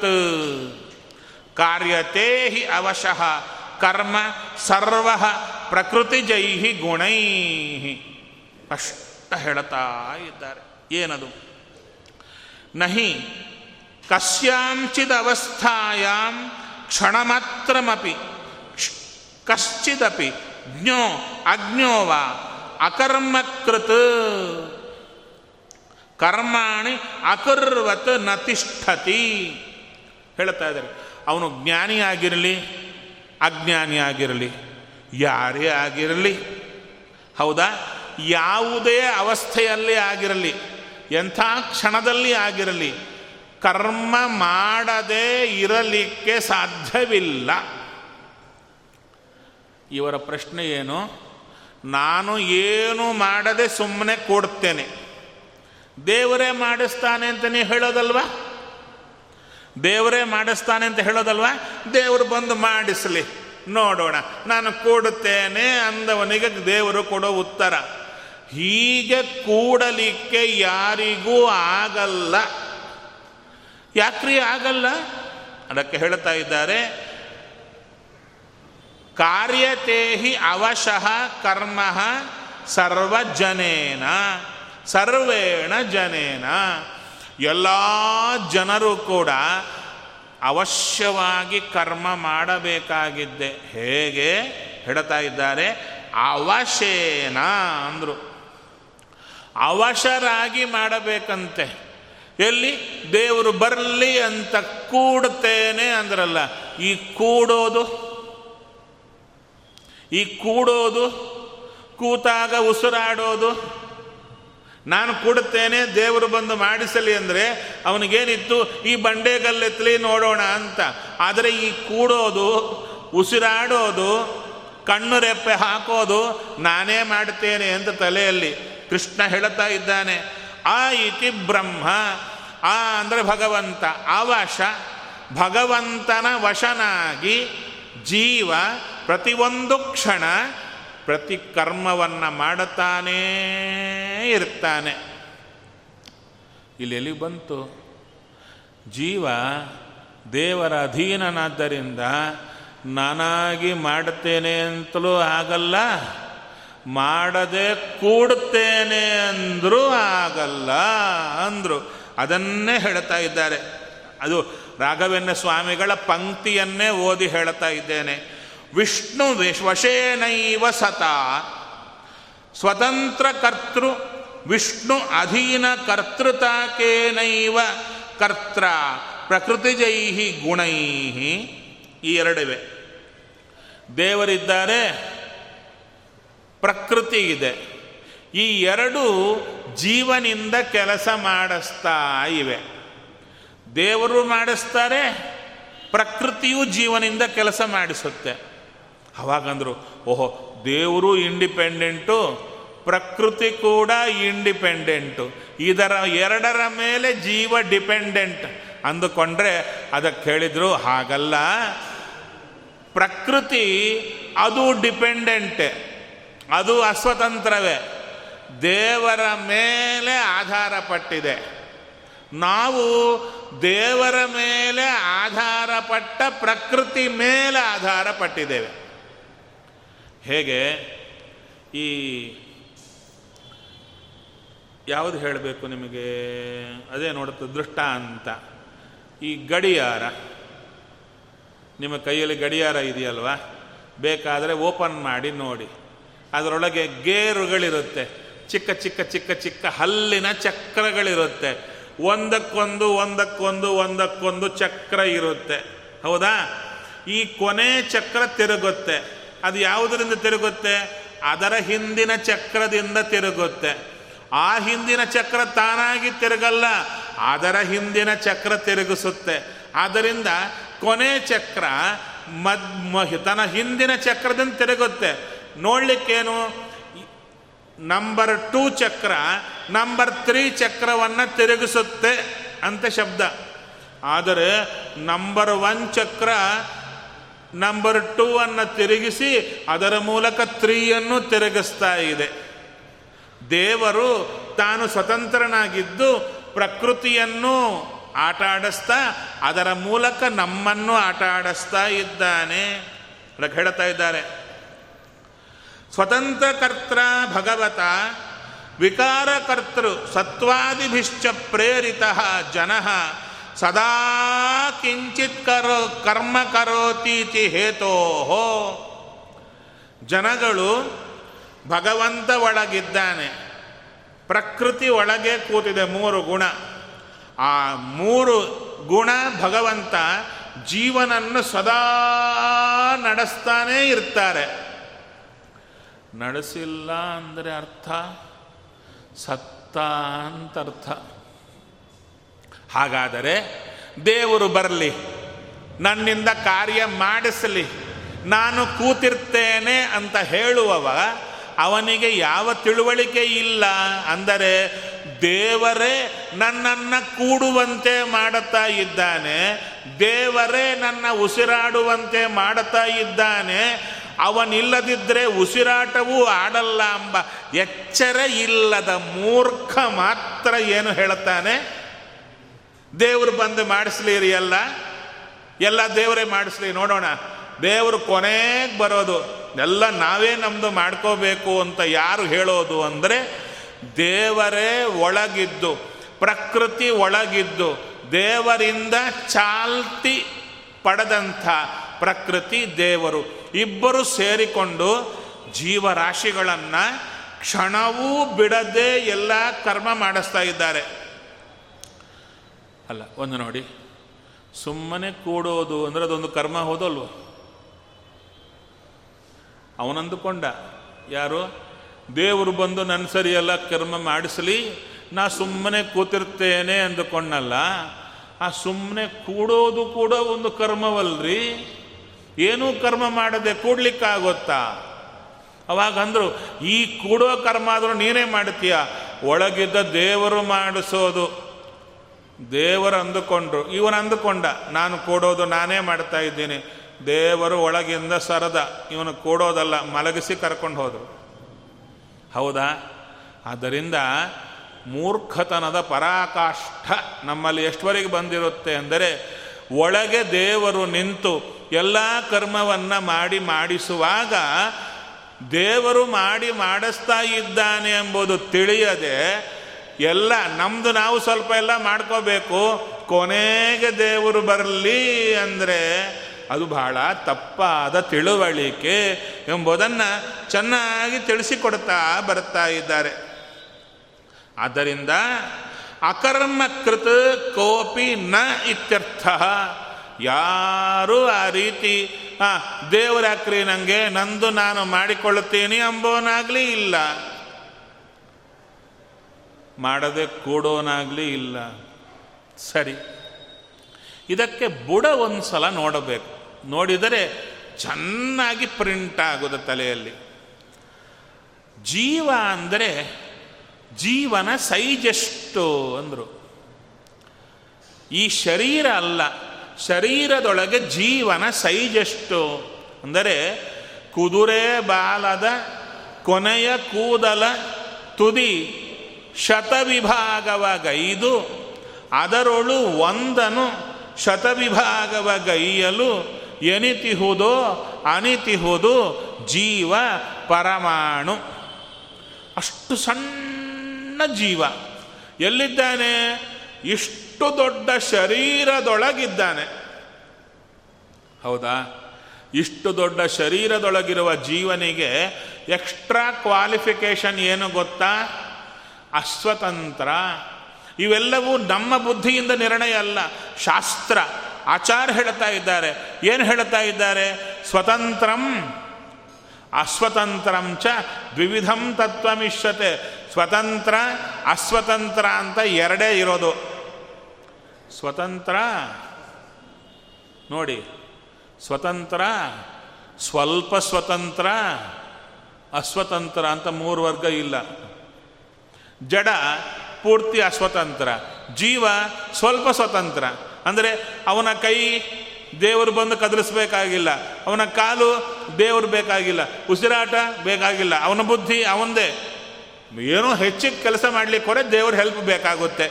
ಈ ಥರ ಅಂದುಕೊಂಡ್ರೆ ತಪ್ಪು ಅಂತ ಆಚಾರ್ಯರು ಹೇಳ್ತಾ ಇದ್ದಾರೆ. ಎರಡೇ ಇರೋದು. ಒಂದು ದೇವರು ಸ್ವತಂತ್ರ, ಜೀವ ಅಸ್ವತಂತ್ರ, ಜಡವೂ ಅಸ್ವತಂತ್ರ. ಆವಾಗ ಪ್ರಶ್ನೆ ಬಂತು, ಹಾಗಾದರೆ ಜೀವನೂ ಅಸ್ವತಂತ್ರ, ಜಡವೂ ಅಸ್ವತಂತ್ರ ಅಂದರೆ ಎರಡೂ ಒಂದಾಯಿತಲ್ಲ? ಅಂದರೆ ಇಲ್ಲ. ಜೀವ ಬೇರೆ, ಜಡ ಬೇರೆ. ಎರಡ ಲಕ್ಷಣ ಬೇರೆ. ಅಸ್ವಾತಂತ್ರ್ಯ ಒಂದೇ. ಅಸ್ವಾತಂತ್ರ್ಯ ದೇವರ ಮೇಲೆ ಆಧಾರ ಪಟ್ಟಿರೋದು ಎಂಬುದು ಒಂದೇ. ಅಂದರೆ ಅಸ್ವಾತಂತ್ರ್ಯ ಅಂದರೆ ಇಷ್ಟು ಪರಮಾಣುವಾದ ಜೀವ ತಾನಾಗಿ ಕದಲಲಾರ, ತಾನಾಗಿ ತನ್ನ ಕೈ ಕಾಲುಗಳನ್ನು ಕದಲಿಸಲಾರ, ಕಣ್ಣು ರೆಪ್ಪೆ ಹಾಕಲಾರ, ಉಸಿರಾಟ ಆಡಲಾರ, ಏನು ತಿಳಿಯಲಾರ ಇಂಥವ ಜೀವ ಅಂತ ಆಚಾರ್ಯರು ಹೇಳಿದ ಮೇಲೆ ಇಂಥ ಚಿಕ್ಕ ಜೀವ, ಎಲ್ಲಿ ಈ ತಲೆ ಮೇಲಿನ ಕೂದಲಿನ ಸಾವಿರ ಭಾಗವೂ ಇಲ್ಲದ, ತಾನಾಗಿ ಕದಲಲಾರದ ಜೀವ ಈ ದೊಡ್ಡ ಶರೀರದಲ್ಲಿ ಒಳಗೆ ಇದ್ದರೆ, ಹೃದಯ ಕಮಲದಲ್ಲಿ ಇಂಥ ಜೀವ, ಇಷ್ಟು ಸಣ್ಣ ಜೀವ, ಇಷ್ಟು ದೊಡ್ಡ ಕೈಯನ್ನು ಅಲುಗಾಡಿಸಲಿಕ್ಕಾಗುತ್ತಾ? ನೀವೇ ಹೇಳಿ. ಈ ಕಣ್ಣು ರೆಪ್ಪೆ ಇದೆಯಲ್ಲ, ನಮಗಿದು ಚಿಕ್ಕದು. ಅಂದರೆ ಈ ಶರೀರ ನೋಡಿಕೊಂಡಾಗ ಈ ಕಣ್ಣು ರೆಪ್ಪೆ ಸಣ್ಣದು. ಜೀವನ ಸೈಜನ್ನು ನೋಡಿಕೊಂಡಾಗ, ಜೀವನ ಸೈಜ್ ನೋಡಿಕೊಂಡಾಗ ಕಣ್ಣು ರೆಪ್ಪೆಯ ಒಂದು ಕೂದಲಿದೆಯಲ್ಲ, ಆ ಕೂದಲಲ್ಲಿ ಸಾವಿರ ಭಾಗವೂ ಜೀವ ಇಲ್ಲ. ಈ ಕಣ್ಣು ರೆಪ್ಪೆಯನ್ನು ಎತ್ತಿ ಹಾಕಿ ಮಾಡ್ತಾರೇನ್ರಿ? ಉಸಿರಾಟ ಜೀವನೇ ಆಡೋದಾ? ಅಲ್ಲ, ನಿಮ್ಮ ಉಸಿರಾಟ ನೀವೇನು ಆಡೋದು? ನೀವೇ ಹೇಳಬೇಕು, ನಂಗೆ ಗೊತ್ತಿಲ್ಲ. ಹಾ, ಹಾಗಾದರೆ ನಾನೇ ನನ್ನ ಉಸಿರಾಟ ಆಡ್ತಾ ಇದ್ದೇನೆ ಅಂತ ನೀವು ಹೇಳೋದಾದರೆ ಕ್ವಶನ್ಸ್ ಕಾದುಕೊಂಡಿದೆ. ಏನಾದರೂ ಒಂದು ಕೆಲಸ ಇವಾಗ ಬತ್ತಿ ಮಾಡ್ತಾ ಇದ್ದಾರೆ. ಅದೊಂದು ವಿಶೇಷ. ಎರಡೆರಡು ಪುಣ್ಯ ಕಾರ್ಯ. ಪುರಾಣ ಕೇಳೋದು ಒಂದು ಪುಣ್ಯ, ಬತ್ತಿ ಮಾಡೋದು ಒಂದು ಪುಣ್ಯ, ಎರಡೂ ಪುಣ್ಯ. ಸರಿ, ಆ ಬತ್ತಿ ಮಾಡೋ ಕಾಲಕ್ಕೆ ಬತ್ತಿ ಮಾಡೋದು ಅಂತಿದೆಯಲ್ಲ, ಅದು ಹೇಗೆ ಮಾಡಬೇಕು, ಏನಿರಬೇಕು, ಅದರ ನಾಲೆಡ್ಜ್ ಇಲ್ಲದೆ ಬತ್ತಿ ಮಾಡಲಿಕ್ಕಾಗುತ್ತಾ? ಮತ್ತೆ ಉಸಿರಾಟ ಯಾವತ್ತಿಂದ ಶುರು ಮಾಡಿದ್ದು? ಹುಟ್ಟಿದ ಕೂಸಿಂದ ಶುರು ಮಾಡಿದ್ದು. ನಮಗೆ ಈ ಗಾಳಿ ಒಳಗೆ ಹೋಗ್ತಾ ಇದೆ ಅಂತ ಯಾರು ಹೇಳಿದ್ದು? ಟೀಚರು. ಅಲ್ವಾ? ಎಲ್ಲಿಗೆ ಹೋಗ್ತಾ ಇದೆ ಅಂದರೆ ಲಂಗ್ಸ್ ಅಂತ ಹಿಂಗೆ ಗೊಂಬೆ ಹಾಕಿ ಇದರೊಳಗೆ ಹೋಗುತ್ತೆ ಅಂತ ಟೀಚರ್ ಹೇಳಿದರೆ ಹೊರತು ನಮಗೆ ಗೊತ್ತಿಲ್ಲ. ಮತ್ತು ನಾವೇ ಉಸಿರಾಟ ಆಡೋದಾದರೆ, ಗಾಳಿ ತಗೊಳ್ಳೋದಾದರೆ, ಒಳಗೆ ಎಲ್ಲಿ ಕಳಿಸ್ಬೇಕು, ಅದರ ಕೆಲಸ ಏನು, ಎಲ್ಲ ಗೊತ್ತಿರಬೇಕಲ್ಲ. ಏನೂ ಗೊತ್ತಿಲ್ಲದೆ ಬರೀ ಪಂಪ್ ಥರ ಮಾಡ್ತೀವೇನ್ರಿ? ಮತ್ತೆ ಒಳಗೆ ಒಬ್ಬರಿದ್ದು ನಮ್ಮ ಉಸಿರಾಟವನ್ನು ಆಡಿಸ್ತಾ ಇದ್ದಾರೆ ಎಂಬುದು ಚೆನ್ನಾಗಿ ಗೊತ್ತಾಗುತ್ತಲ್ವಾ? ಎಲ್ಲಿ ಬರ್ತಾ ಇದೆ ಗೊತ್ತಾ? ದೇವರೇ ನಮ್ಮಲ್ಲಿ ನಿಂತು ಎಲ್ಲ ಕರ್ಮಗಳನ್ನು ಜೀವ ಇಷ್ಟು ಸಣ್ಣವನಿದ್ದಾನೆ, ಇಷ್ಟು ಉಸಿರಾಟ ಆಡ್ಲಿಕ್ಕಾಗುತ್ತಾ, ಈ ರೆಪ್ಪೆಯನ್ನು ಎತ್ತಿ ಹಾಕ್ಲಿಕ್ಕಾಗುತ್ತಾ, ತಾನಾಗಿ ಈ ದೊಡ್ಡ ಶರೀರವನ್ನು ಕದಲಿಸಿ ಬರಲಿಕ್ಕಾಗುತ್ತಾ ಮತ್ತು ಹೇಗೆ? ಅಂದರೆ ಈ ಜೀವನನ್ನು ಈ ಶರೀರದೊಳಗಿಟ್ಟು, ಈ ಶರೀರದ ಸುತ್ತು ಭಗವಂತ ತಾನೇ ನಿಂತಿದ್ದಾನೆ. ನಿಂತು ಗೊತ್ತಿಲ್ಲದೆ ನಿಂತಿದ್ದಾನೆ. ನಮಗೆ ಆಲೋಚನೆ ಕೊಡ್ತಾನೆ. ಕಣ್ಣು ರೆಪ್ಪೆ ಹಾಕಬೇಕು ಅಂತ ತಾನೇ ನೋಡಿ ಎಷ್ಟು ಚೆನ್ನಾಗಿಟ್ಟಿದ್ದಾನೆ ಇಲ್ಲಿ. ನಮ್ಮ ಶರೀರದಲ್ಲಿ ಹಾಗೆ ಇನ್ ಎನ್ವಲಪ್ ಕವರಲ್ಲಿ ಕಾರ್ಡು ತೂರಿದಂತೆ ದೇವರು ತೂರಿ ನಿಂತಿದ್ದಾರೆ ನಮ್ಮಲ್ಲಿ. ನಮ್ಮ ಕಣ್ಣಿನ ರೆಪ್ಪೆಯಲ್ಲಿ ಅವನ ಕಣ್ಣಿನ ರೆಪ್ಪೆ ಇದೆ. ನಮ್ಮ ಕಣ್ಣಲ್ಲಿ ಅವನ ಕಣ್ಣಿದೆ. ನಮ್ಮ ಮುಖದಲ್ಲಿ ಅವನ ಮುಖವಿದೆ. ನಮ್ಮ ಕೈಯಲ್ಲಿ ಅವನ ಕೈ ಇದೆ. ಕೊನೆಗೆ ಜೀವನಿಗೆ ಕಣ್ಣು ರೆಪ್ಪೆ ಹಾಕಬೇಕೆಂಬ ಆಲೋಚನೆ ಕೊಟ್ಟು ತನ್ನ ಕಣ್ಣಿನ ರೆಪ್ಪೆಯನ್ನು ಕದಲಿಸ್ತಾನೆ ಭಗವಂತ. ಆವಾಗ ಜೀವನ ಕಣ್ಣಿನ ರೆಪ್ಪೆ ಕದಲುತ್ತೆ. ಶ್ವಾಸ ಆಡಬೇಕೆಂಬ ಆಲೋಚನೆ ಕೊಟ್ಟು ಆಡಿಸ್ತಾನೆ. ಕೈ ಕದಲಿಸಬೇಕು ಅಂತ ಆಲೋಚನೆ ಕೊಟ್ಟು ದೇವ ತನ್ನ ಕೈ ಕದಲಿಸಿದರೆ ಜೀವನ ಕೈ ಕದಲುತ್ತೆ. ದೇವರು ಜೀವಿಗೆ ತಿಳಿಸಿದರೆ ತಿಳಿತಾನೆ, ಇಲ್ಲದಿದ್ದರೆ ಮರೀತಾನೆ. ನಾವೇ ಸ್ವತಂತ್ರರಾಗಿದ್ದರೆ ಎಲ್ಲವೂ ನೆನಪು ನಮಗೆ ಇರ್ತಾ ಇತ್ತು. ಮತ್ತೆ ನೆನಪು ಮಾಡಲಿಕ್ಕೆ ಅಲಾರಂ ಪೀಸ್ ಹಾಕ್ರಿ. ಅಲಾರಂ ಪೀಸ್ ಯಾಕೆ ನಮಗೆ. ಹೌದಲ್ವೋ? ಇದನ್ನೇ ದಾಸರ ಅರ್ಥ ಹೇಳ್ತಾರೆ. ಪಚನ, ಭಕ್ಷಣ, ಗಮನ, ಭೋಜನ, ಚಲನ, ಅಚಲನ ಮೈಥುನ ಪ್ರಯತ್ನ. ಕೊನೆಗೆ, ಏ ನಮ್ಮ ಪ್ರಯತ್ನ ನಮ್ಮದೇ ಅದಕ್ಕೆ ದೇವರು ಬೇಕಾಗಿಲ್ಲ. ಲಾಸ್ಟಿಗೆ ಬರಲಿ ದೇವರು ಅಂದರೆ, ಆ ಪ್ರಯತ್ನ ಅಂದ್ರೇನು ಒಂದು ನಿಮ್ಮ ಪ್ರಯತ್ನ ನೀವು ಮಾಡೋದು ಅಂದರೆ, ಅದರಲ್ಲಿ ಏನೇನು ಇರುತ್ತೆ ರೀ ಮೊದಲು ನೀವು ಉಸಿರಾಡಬೇಕಾ? ನಿಮ್ಮ ಪ್ರಯತ್ನ ಮಾಡಬೇಕಾದ್ರೆ? ನಿಮ್ಮ ಪ್ರಯತ್ನ ನೀವು ಮಾಡಬೇಕಾದ್ರೆ ನೀವು ಉಸಿರಾಡಬೇಕಾ? ನಿಮ್ಮ ಕಣ್ರೆಪ್ಪೆ ನೀವು ಹಾಕಬೇಕಾ? ನಿಮ್ಮ ಕೈ ಕಾಲು ನೀವೇ ಕದಲಿಸ್ಬೇಕಾ? ನೀವೇ ತಿಳಿಬೇಕಾ? ಮೊದಲಬೇಕಾ ಹಾಗೆ ಹೀಗೆ ಏನು ಮಾಡಬೇಕೋ ತಿಳ್ಕೋಬೇಕಾ? ಇವೆಲ್ಲ ನಿಮ್ಮಿಂದ ಆಗ್ತಾ ಇದೆಯಾ? ಒಳಗೆ ಭಗವಂತ ಮಾಡಿಸಿದರೆ ಆಗ್ತಾ ಇದೆ. ಇಲ್ಲದಿದ್ದರೆ ಇಲ್ಲ ಅಂತ ಶಾಸ್ತ್ರ ಸ್ಪಷ್ಟವಾಗಿ ಹೇಳುವಾಗ ನಾವು ಅದನ್ನು ಬಿಟ್ಟು ನಮ್ಮದು ನಾವೇ ಮಾಡಿಕೋಬೇಕು. ದೇವರು ಕೊನೆಗೆ ನಮಗೆ ಕೈಲಾಗದೇ ಇದ್ದದ್ದಕ್ಕೆ ಕೈ ಸ್ವಲ್ಪ ಹಾಕ್ತಾನೆ, ಆ ಕೆಲಸ ಮುಗಿದೋಗುತ್ತೆ. ಆ ಸ್ವಲ್ಪ ಕೈ ಹಾಕುವ ಕೆಲಸ ದೇವರು ಮಾಡುತ್ತಾರೆ ಅನ್ನುವ ಚಿತ್ರಣ ಬಹಳ ತಪ್ಪಾದದ್ದು ಅಂತ ರಾಘವೇಂದ್ರ ಸ್ವಾಮಿಗಳು ಅವರಿಗೆ ಈ ಒಂದು ವಿಚಾರ, ಯಾವುದು ಭಗವಂತನೇ ಸ್ವತಂತ್ರ ನಾನು ಅಸ್ವತಂತ್ರ ಅನ್ನುವ ವಿಷಯವನ್ನು ಹೇಳೋದರಲ್ಲಿ ಎಷ್ಟು ಭರ ಅಂದರೆ ಪ್ರತಿಯೊಂದು ಅಧ್ಯಾಯದಲ್ಲಿ ಎಷ್ಟೆಷ್ಟು ಶ್ಲೋಕಗಳಲ್ಲಿ ಇದು ಹೇಳಬಹುದು ಪ್ರತಿಯೊಂದು ಕಡೆ ಹೇಳಿದ್ದಾರೆ. ಕೇಳಿದರು? ಒಂದು ಕಡೆ ಹೇಳಿದರೆ ಸಾಕಲ್ವಾ? ಜೀವ ಸ್ವತಂತ್ರ ಜೀವ ಸ್ವತಂತ್ರ, ದೇವ ಸ್ವತಂತ್ರ ಇಲ್ಲಪ್ಪ, ದೆವ್ವದಂತೆ ಕೂತಿದೆ. ಎಷ್ಟು ಸಲ ಹೇಳಿದರೂ ಕೂಡ ನಾ ನಾ ನಾ ನಾ ನಾ ಅಂತ ಬರ್ತಾ ಇದೆ. ಅದನ್ನು ಬ್ರಷ್ ಹಾಕಿ ತಿಕ್ಕಿದಂತೆ ಇಷ್ಟು ಹದಿನೆಂಟು ಅಧ್ಯಾಯದಲ್ಲಿ ತಿಕ್ಕಿದ್ದೇನೆ ಅಂತ ರಾಘವೇಂದ್ರ ಸ್ವಾಮಿಗಳು ಹೇಳಿದರು. ನನಗನಿಸಿತ್ತು, ಇನ್ಯಾವುದೋ ಯೋಗ, ಇನ್ಯಾವುದೋ ಉಪಾಯ ಅಂತಲ್ಲದೆ ಸ್ಪಷ್ಟ ರಾಯರು ಯಾವುದನ್ನು ಹೇಳಬೇಕು ಅಂತ ಹಿಡಿದಿದ್ರೋ, ಅದು ಹೇಳಿದರೆ ರಾಘವೇಂದ್ರ ಸ್ವಾಮಿಗಳಿಗೆ ಪ್ರೀತಿ ಆಗುತ್ತೆ ಎಂಬ ಉದ್ದೇಶದಿಂದ ಈ ವಿಷಯವನ್ನು ತಗೊಂಡಿದ್ದೇನೆ. ಇನ್ನು ಈ ವಿಷಯವನ್ನು ನಾಳು ಕೂಡ ಇನ್ನು ಕೆಲವು ಅಧ್ಯಾಯಗಳಲ್ಲಿ ರಾಘವೇಂದ್ರ ಸ್ವಾಮಿಗಳು ಹೇಗೆ ಹೇಳಿದ್ದಾರೆ ಎಂಬುದನ್ನು ನಮ್ಮ ವಿಶೇಷವಾಗಿ ನೋಡೋಣ. ಶ್ರೀಕೃಷ್ಣಾರ್ಪಣಂ ಅಸ್ತು.